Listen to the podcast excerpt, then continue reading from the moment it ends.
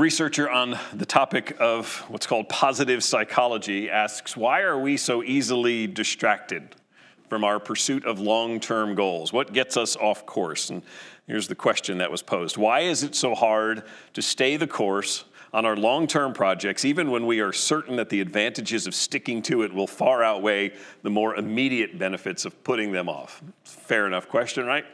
Her answer to that two words instant gratification.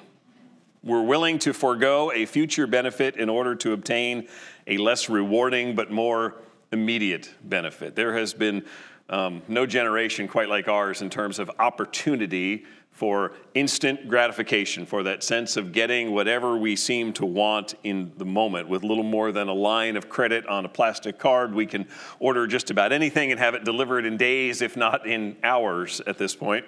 And, and that at least tempts to us to be an impatient people, to, to not invest time and discipline and energy and to expect things to happen quickly. Well, when it comes to the Christian life, one of the, the terms that's used throughout the New Testament that describes the Christian life is walk. It, it is something that is deliberate, that is paced that is over time that continues on. It's not instantaneous, it's not a sprint. The Christian life is not an easy race with a, a quick finish line in view. Jesus made this very clear in Luke chapter 9 when he said, If anyone would come after me, let him deny himself and take up his cross daily and Follow me. That is the exact opposite of instant gratification, but rather speaks of a deliberate walk with Christ. Acts 14, one of those places where Paul is conveying these messages to strengthen the church. And one of the things that he said in Acts chapter 14 to the believers was that he was strengthening the souls of the disciples, encouraging them to continue in the faith, and saying that through many tribulations we must enter the kingdom of God. He was going to believers and encouraging them to persist to remain steadfast, to, to continue to press on and not try to shortcut God's work in our lives as we so often want to do. That message by Paul, echoed by the words of Christ, bore out in Paul's own experience as we've been reading, is that there are great trials to come. Follow Christ, and, and we can anticipate that there will be times when we will be pleading with God for the strength to persist and to be steadfast. We know and we are encouraged by the fact that our Savior never leaves us or forsakes us. He promises that to us. He is gentle. We are sheep. He is our great shepherd. He cares for us. To, to use the words of Jeremiah 31 3, He loves us with an everlasting love. And so Christ is walking with us, He is strengthening us. His love far out exceeds um, just words in that it is in action, it is in sacrifice. While we were yet sinners, Christ died for us. The whole uh, discussion in Romans 8 about what can separate us from the love of God that is in Christ Jesus was filled with a list from Paul of things that, that we could see as potential obstacles, of challenges that come across in life that, that make us question and wonder and feel alone. He speaks of tribulations and distresses and persecutions and dangers and things present, things to come.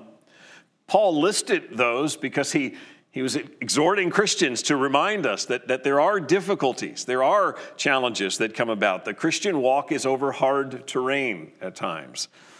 And, and we need to be able to rest in our Savior, but we need to also persist. We need encouragement to remain steadfast and immovable, always abounding in the work of the Lord. Turn to Acts chapter 20. And we're picking up in our study of the book of Acts. And Paul here continues to do the work of ministry. We're going to consider 16 verses this morning Acts 20, verses 1 through 16. If you go on just through 17, which, which is where he leaves from Ephesus to Jerusalem, if you take that, that scope of that passage, which again, to us, I, I know I sound like a broken record, but I think we read these things in 16, 17 verses and we go, okay, so that's what, what, like a couple of months. This is about two years of time. This is a total of about 2,000 miles in travel that's encompassed in just this short stretch. Paul's trip goes from Ephesus, and if you look there on the right side, down in the lower part of Asia, you see Ephesus in a square, goes north to Troas. That's about 250 miles in terms of a walk, and then it's across the Aegean Sea over to the top corner, which is Philippi, and then it's about 400 miles all the way down to Corinth. And as you see by the map, it's up and it's back. So this is This is not a short trip. This is a lot of distance that Paul is covering over a great span of time as he's traveling to these places. Nearly all of this was ground that Paul had covered already, places that he had evangelized, where he had been preaching the gospel of Jesus Christ, and he is now going back through them for the purpose of strengthening the body to, to, to build back into them with encouragement and hope and to help them keep their eyes fixed on the prize, to, to keep focusing on what lies ahead in the glories of Christ and, and what stands before us as believers. And so he goes back to them to encourage them to stay the course. Don't grow weary, don't lose hope. Continue to walk the walk of the Christian life. I'm going to pick up in Acts 20 and just going to read the first three verses to start with, and then we'll move our way through these, this opening section. But Acts 20, this is, you remember we left off in 19. There had been this sort of riot that had gone on in Ephesus. They had come to the, the theater in the city where they were trying to get the local authorities to to take Paul, to arrest Paul, to prosecute Paul, and essentially the town clerk dismisses it, and that's the end of, of this uprising. So Acts 20, verse 1 follows that. After the uproar ceased, Paul sent for the disciples, and after encouraging them, he said farewell and departed for Macedonia. When he had gone through those regions and had given them much encouragement, he came to Greece. There he spent three months and when a plot was made against him by the Jews as he was about to set sail for Syria, he decided to return through Macedonia. So there's the, the first leg of this journey. He's in Ephesus. He leaves Ephesus, moves north to Troas, across the sea, over to Philippi, and then down to Corinth. And as it describes here, he spends about three months in Corinth. We're presuming this is the winter, that, that he's spending it during that season when there's not going to be much sailing going on out on the sea. And so he is spending that time in Corinth all during this time, all during this long period of time that's transpiring, we're, we're seeing that Paul is preaching and visiting and encouraging and speaking. And, and it'll also tell us in the next few verses that he's mentoring as well. He's got other colleagues who are long companions whom he is teaching along the way, but he's also writing. The, thing that we sometimes forget is during this time, he's writing 1st and 2nd Corinthians and Romans. When, when he gets to Corinth and he writes to the church at Rome, he is writing from what is likely that stay in Corinth, that three month period there. Uh, we also know that his visits to Corinth, we, we see the, the, one here when it says he came to Greece and he spent the three months there, that would be Corinth, which would be down in Greece. But there also would appear to have been, if we go to Second Corinthians, there would also appear to have been another visit. At some point, he left Ephesus and briefly went over to Corinth in light of the sin issues that were going on in the church and the, the division that was going on in the church at Corinth. And so um, there are visits interspersed here. There are other letters that we don't have. We have First and Second Corinthians, but there also seem to be letters that, that those books refer to that we don't have. Another letter uh, previous to First Corinthians, prior to, and then probably one between those letters that he describes in Second Corinthians as a severe letter, one that he had written. So he talks in Second Corinthians about a, a painful visit one that was in the midst of their sin, and a severe letter that was sent. It was sent by Titus. And so, along with all that's going on in the course of this travel, there is just the, the concern, the, the sort of um, anxiety that goes with having ministered to these people, having brought them the gospel, and now wondering will they stand fast? Will they split up? Will they blow up the church there in Corinth? What, what is their future? And so Paul is not only involved in the ministry in the towns that he's in, but there's also this sense of anticipation as he's waiting for Titus to return and come back from having delivered this letter to say, They've repented and, and, and they have turned to Christ or, or worse than that. And so he is waiting and wondering. Um, we know from 2 Corinthians that he had hoped to, meet Titus somewhere on this trip from Ephesus on to maybe up in Troas. He says in 2 Corinthians chapter 1, verse 8, this would be writing and, and looking back on this period in Ephesus, in Ephesus and Asia. He says, For we do not want you to be unaware, brothers, of the affliction we experienced in Asia for we were so utterly burdened beyond our strength that we despaired of life itself. Indeed, we felt that we had received the sentence of death, but that was to make us rely not on ourselves, but on God who raises the dead. He delivered us from such a deadly peril, and He will deliver us. On Him we have set our hope that He will deliver us again. From the riot in Ephesus, the attempt there to, to take Paul into custody and to prosecute him, to the trip up to Troas and the worry about what is happening in Corinth, Paul is acknowledging later to the Corinthians that he fought a sense of despair at this point, that there is a, a, a sense of almost hopelessness that has overwhelmed him from the threats on his life and, and the reality that, that, that his life could end, that there were people who want to take it and, and to the, the point that he is constantly forced to leave behind young believers and, and to wonder what will happen to them when they get the temptations of the world that want to lure them out, when they get all kinds of pressure from false teaching and, and, and suffering, that there would be all of this pressure on them, and he's having to, to continuously leave them behind. And as he says there in Second Corinthians, is, this was ultimately God's work in me because it forced me to depend on him because I couldn't be there. I couldn't be in the places I wanted to be. I, I had to rely completely on him but his ministry throughout this time, what we're looking at here in, in, in, chapter 20 and what we'll pick up again on next week, is in some sense sort of a farewell journey. This is Paul's knowledge that he is he's getting older, he's going to places where he is now more well known and more hated. And, and the reality of opposition is everywhere that he goes. And so, in each city, there is this growing sense that, that this is starting to wrap up because he also has given us back in chapter 19 his itinerary. He ultimately wants to go back over across the Mediterranean to Jerusalem and then finally make this trip to Rome and, and visit the church that's at Rome. It's no secret at this point that there was nowhere that he could go without some threats against him. I mean, when he made that move at one point down to the small city of Berea and they followed him even there, it was a reminder that wherever he went in the empire, there were people who had begun to hate him, and his time was growing shorter.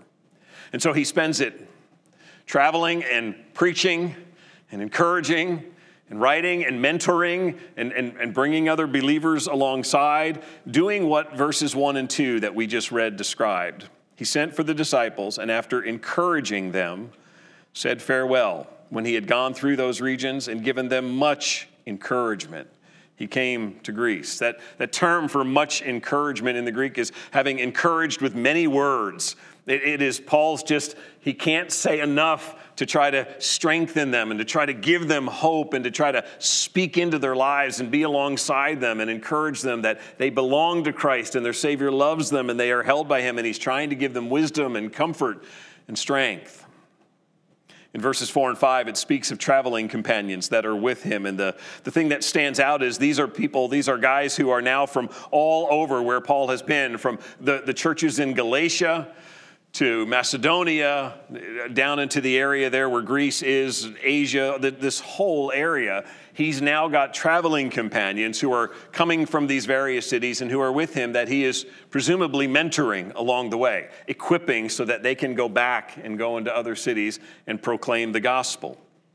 Over the course of his ministry, if you think from Syria, which is on the eastern side, the yellow landmass on the eastern side where Jerusalem and Judea would be, the northwest corner of Syria there is Antioch. And so that's where he sets out from, where the yellow sort of meets the purple. And you take that all the way over to the northwest corner of the map to Philippi and then down to Corinth. That's about a 1,200 mile journey. Just to put that in our own thinking, that's like walking from Lorton to somewhere past Kansas City.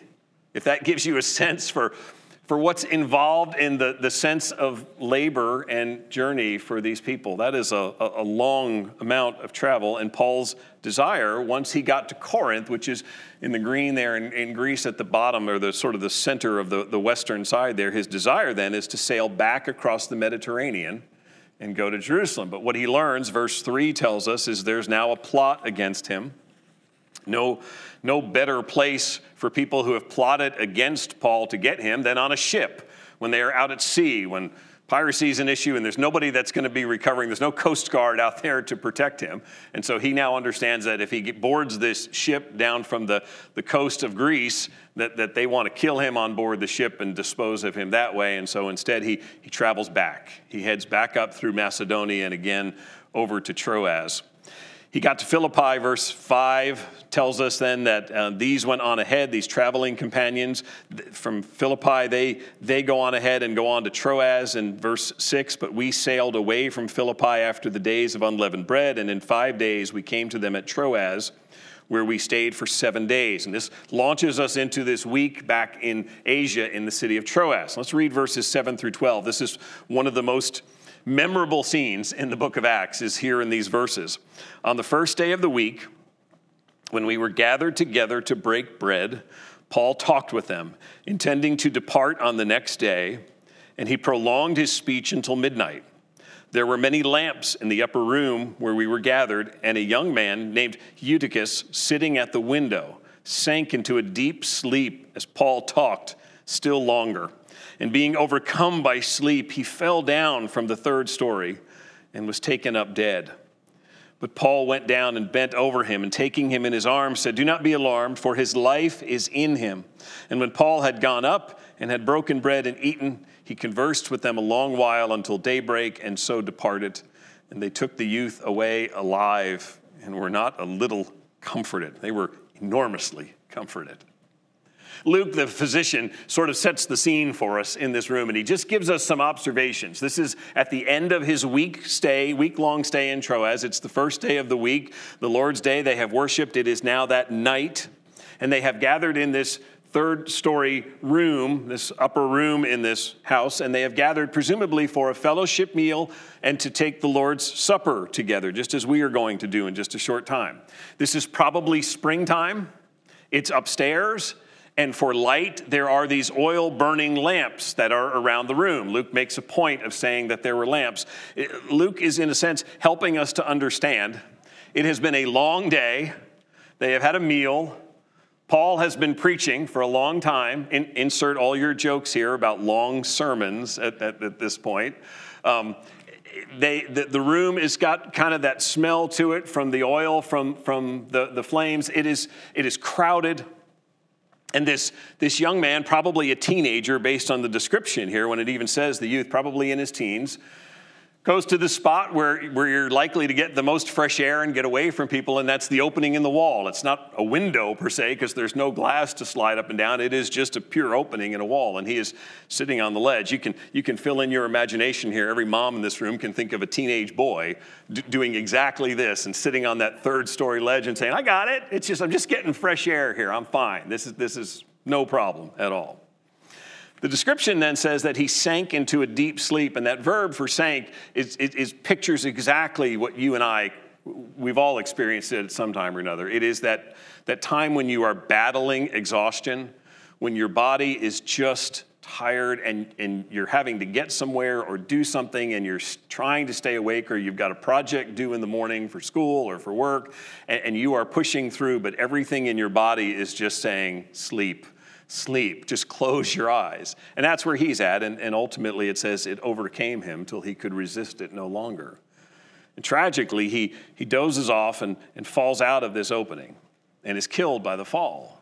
What Paul says in verse 10 about his life being in him does not contradict what, what Luke, as a physician, has told us in the first place, and that is when his body hit the ground, he was dead. When they ran downstairs, what they found at that point was a corpse. But Paul held the boy. And very much like the Old Testament miracles of Elijah and Elisha, as he's, as he's holding the boy, breath re enters him and the heart begins beating again. And Paul is able to say, Wait, there's life in him, there's, there's reason for hope here. He is alive. And God has miraculously saved this boy's life. And they return upstairs and they are rejoicing not only is there the gladness of, of the night, I, if you think about it, what, what an enormous tragedy this was in the middle of a sweet time of fellowship. They are gathered and they are eating and talking and listening and sharing together, and then this tragedy, and now it's, now it's taken up to even another step. They have seen God do this incredible miracle. It says that they stay there then until daybreak. And, and they are encouraging one another and savoring all that God is doing. This body of believers at Troas is certainly, at that point when it says breaking bread, they, they, certainly had a meal together that night, but the breaking of bread is also a euphemism in the New Testament for the church celebrating the Lord's Supper.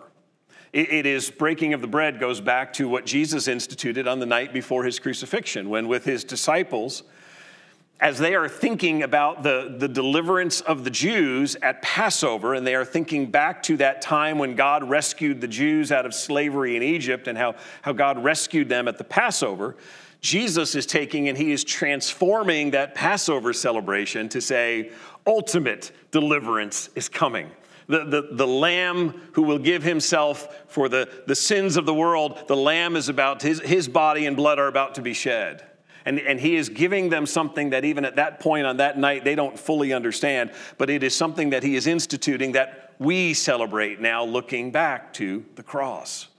Realizing that what Jesus began that night was a reminder that it is his body and his blood that is given for us.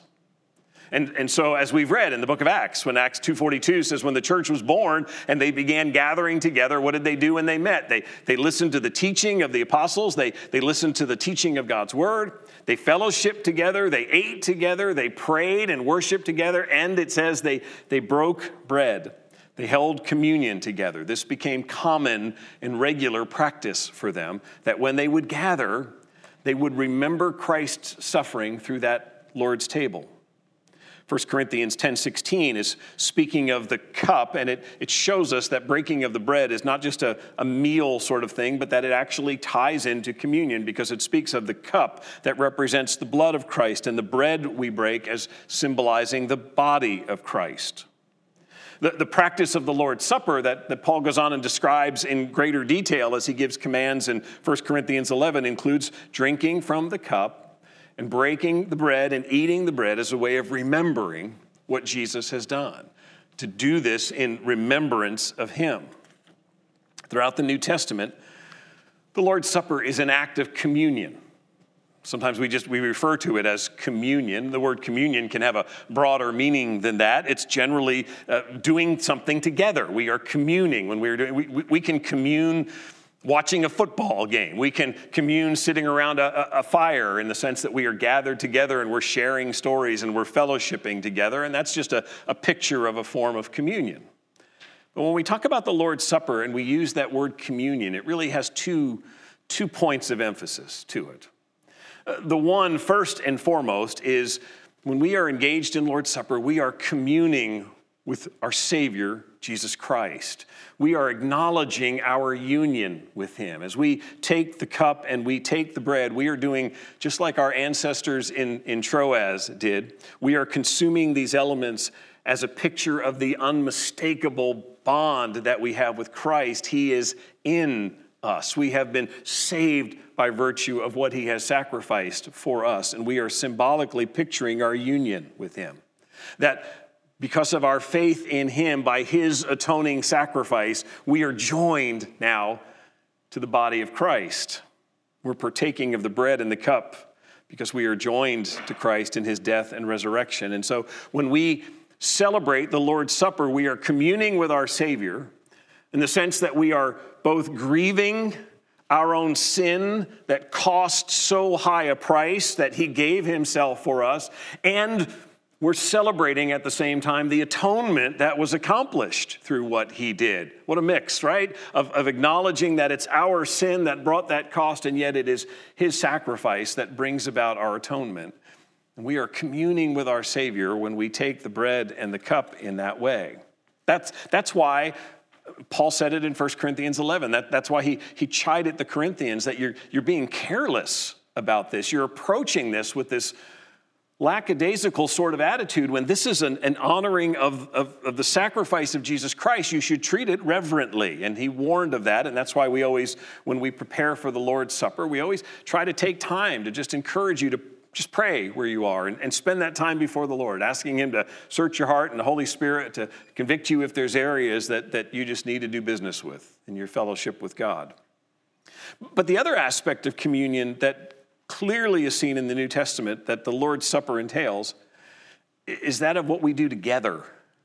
Every instance in the New Testament where we see the, the bread being broken, it's not somebody sitting privately on their own, it is the corporate body. It is the body that has come together, and they are breaking bread together, just like verse 7 says on the first day of the week when we were gathered together to break bread. It was purposeful that the community came to do this and to celebrate communion, to celebrate the Lord's Supper as a body throughout the, the New Testament. That's the description in terms of the breaking of the bread. In fact, one of Paul's most severe words against the sin at Corinth, there was immorality, there was, there was all sorts of scrapping with one another, but when he gets to chapter um, 11, he's severe with them in particular about their handling of the Lord's Supper because they've come together to not only have the Lord's Supper, but have a fellowship meal together. And in that instance, some are getting food and some are being left out in the cold and aren't getting anything. And, and, and Paul says this is wrong.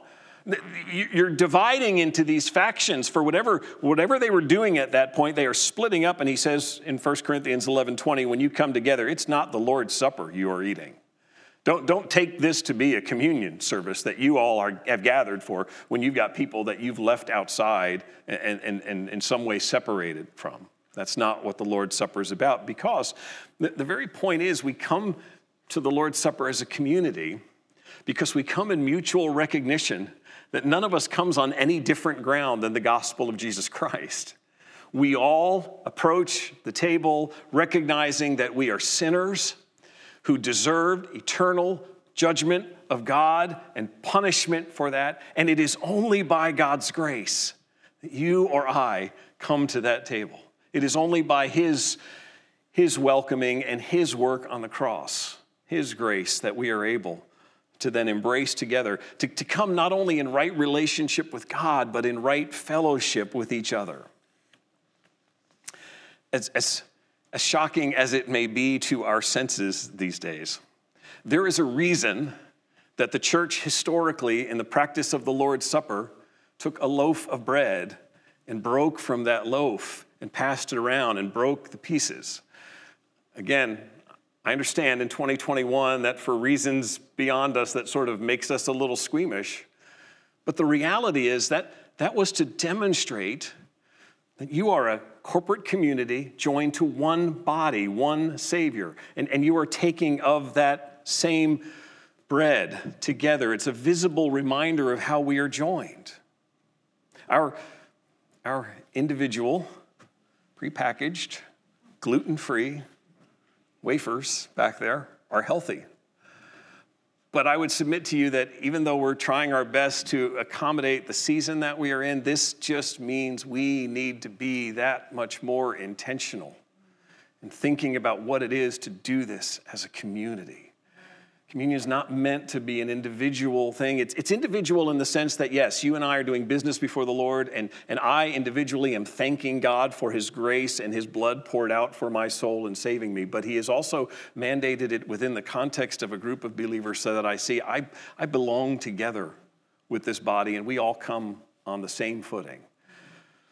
So we come to the Lord's table arm in arm, sharing as, as family. We're going to do that this morning. We're going to pause. I, I, I still want to, just so you, you don't wonder later, I'm going to come back and I just want to look very briefly at verses 13 to 16. So I want to come back to that. But we're going to pause here and we're going to do that. We're going to remember and give thanks for what Jesus Christ has done through the Lord's Supper. We're, going to do as we always do and, and, and honor him in that way and, and individually coming reverently before him and thanking him for salvation. Um, Here's some instructions as to how we're going to do that in here. You, you saw the tables when you came in, there's two tables. Take your time. Um, in a moment, Kevin's going to come up and he's going to play.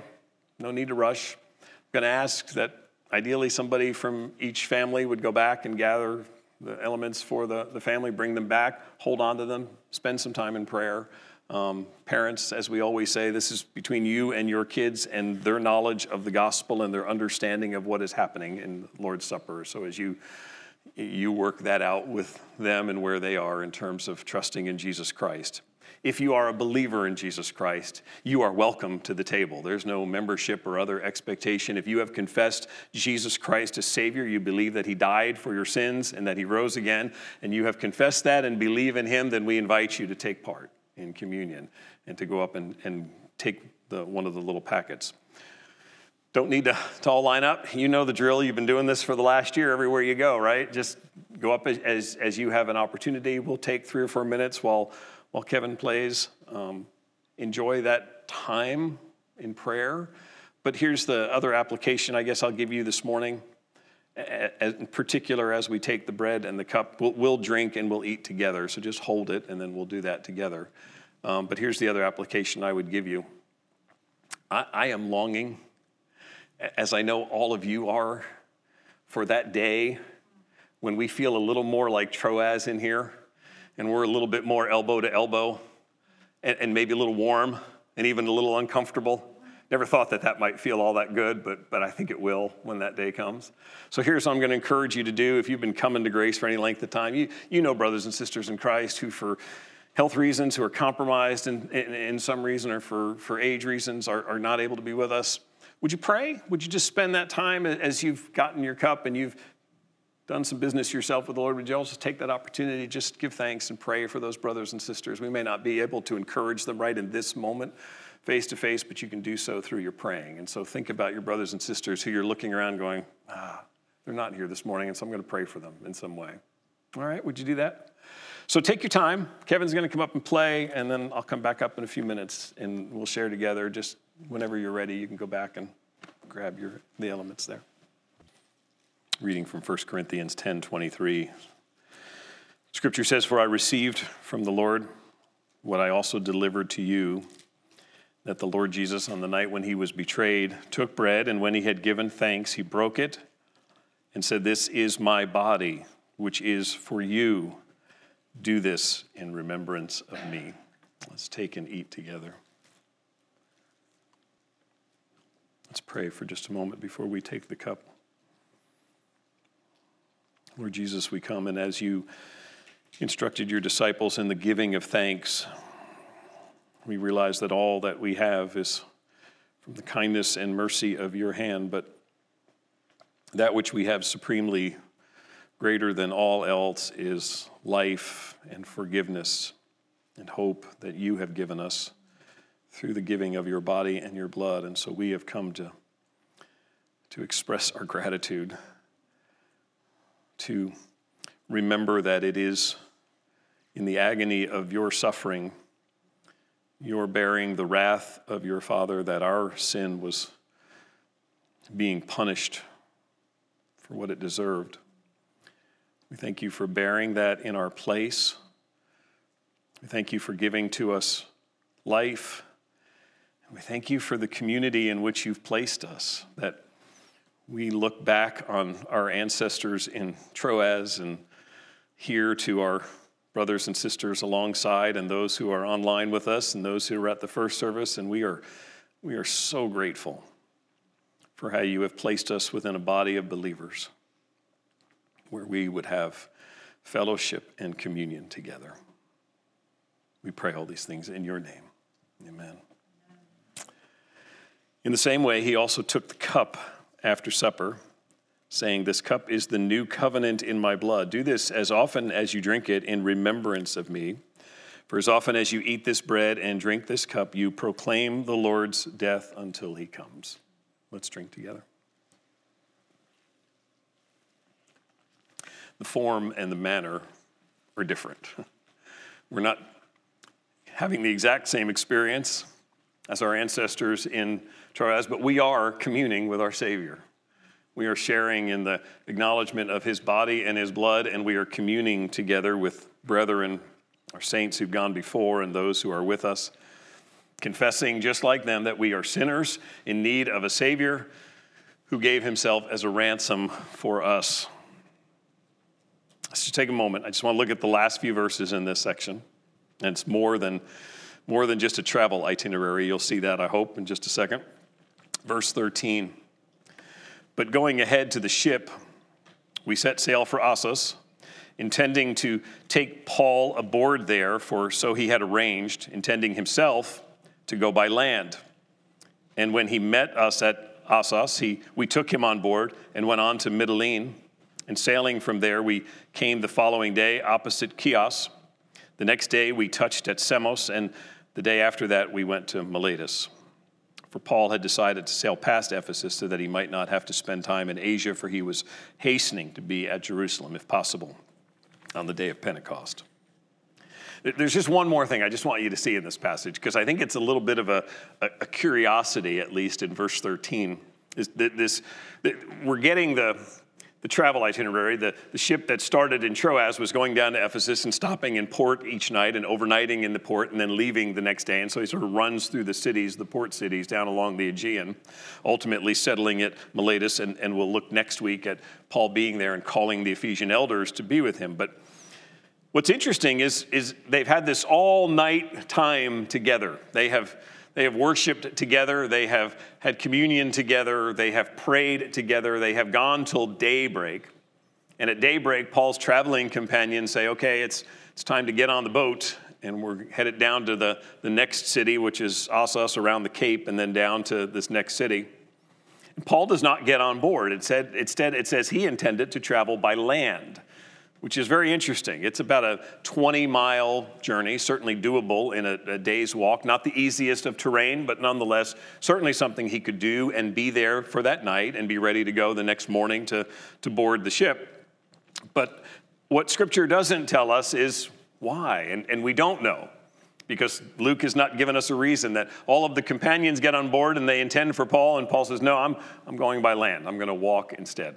So I, I say all this because I'm speculating at this point. Commentators are, are speculating at this point, and, and, and I want that to be clear. The text does not tell us why, but there's several possibilities, perhaps, of, of, why Paul does this. Perhaps the ship is leaving Troas at a set time, and like any of us who have ever been late for some kind of travel arrangements, who have ever known that the flight was leaving at a certain time and realized we were not going to make that, it, perhaps Paul says, I'm, I've got business here to attend to. I've got this Eutychus and his family and all that has happened, and, and I'll get you. I'm just not ready to leave right now. And so he stays on. It's possible. He knows again he can, he can catch the ship the next day in the next city.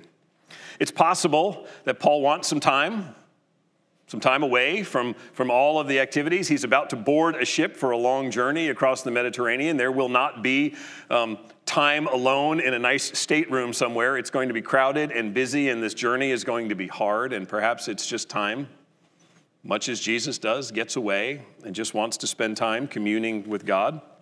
The last option I, I would suggest to you is that either there were believers in Troas or others from that area in Asia who Paul just wants to spend another day with. And Paul is willing to walk it to the next city because it gives him an opportunity to walk alongside more people and to strengthen and to teach and to encourage. Don't know if it's one of those or if it's none of the above, and there's something here that someday when we get to heaven, we'll be able to say, hey, that deal in Acts 20, why did you walk that day? Um, but I'll offer you this two, two loosely held potential applications that I'll give you in closing this morning based on those loosely held possible interpretations there. The one is you and I need time alone with the Lord. It is good and necessary as believers to make time to be alone and to be in God's Word and to commune with Him and to hear from Him from Scripture and to pray to Him and to speak to Him. You and I know what busyness and activity and, and, and being around people all the time, there's, there's something invigorating and yet there's something needful about doing just like Paul's Savior and ours would do. And from time to time, that is to get away and find time to pray and just to be alone. So, maybe that's a potential for you. Maybe that's an area where you're struggling in and, and, and need to ask some brother or sister to help with the kids or somebody to, to hold you accountable in some way or to encourage you in some way so that you will just set some time aside, even this week, to just be alone with the Lord and to be in His Word, to speak to Him in prayer. Second, loosely held application of this is we also need time to commune with our brothers and sisters in Christ.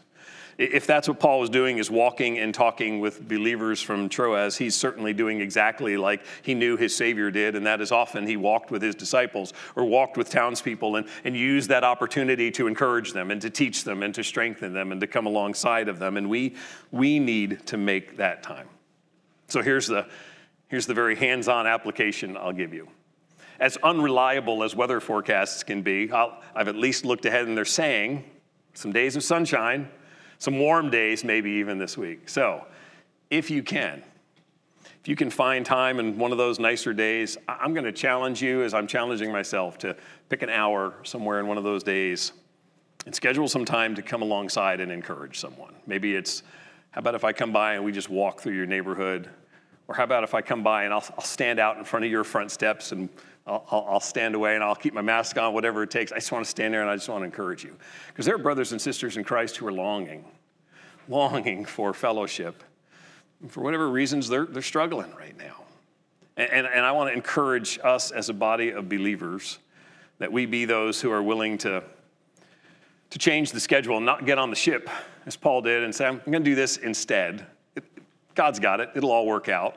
Um, take some time, change up plans maybe, be intentional about it, and look for an opportunity this week to, to grab someone and, and just see them. The journey of the Christian life is long, can be hard, challenging, filled with temptations and trials, and all of the things that seek to keep us from loving God and loving neighbor as self.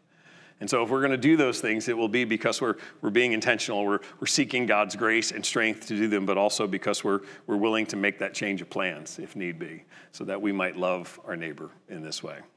All right, let's pray together. Father, you are so good to give to us in Scripture these descriptions of travel and uh, just hardships along the way and, and obstacles that come up to remind us again and again that ultimately, by your sovereign grace, Paul got to Jerusalem and he got to Rome and may not have been in the, the same way that he had hoped, in the same manner that he had anticipated. But in your sovereign working in all of these things, you, you accomplished the planting of churches in all of these cities that so desperately needed the gospel of Jesus Christ. Thank you for reminding us again this morning of the, the bond that we share as brothers and sisters in Christ who have, who have come to that same place by your grace of finding forgiveness at the cross of Jesus Christ. Thank you, Lord Jesus, that we commune together in your name, striving to, to honor you. I pray for our body of believers here in Lorton that you would help us as we try to navigate this season, that we earnestly pray for an end to. Lord, there are people here who, whose jobs, whose lives, whose schooling, whose time with family have all been affected, sometimes tremendously, by by what's happening these days. And Father, we are, we are pleading that you would bring this to an end, that you would bring healing, that you would strengthen your people, and that your church would be a light shining in the darkness. Help us even this week, this family of Grace Bible Church, to, to minister to our brothers and sisters in whatever ways we can, to take stock of the things that we've seen in Scripture of speaking much encouragement into the lives of one another. Help us to do that, to be those encouragers who come alongside of one another because we, we are joined together in Christ. Lord Jesus, it's in your name and for your glory that we pray. Amen.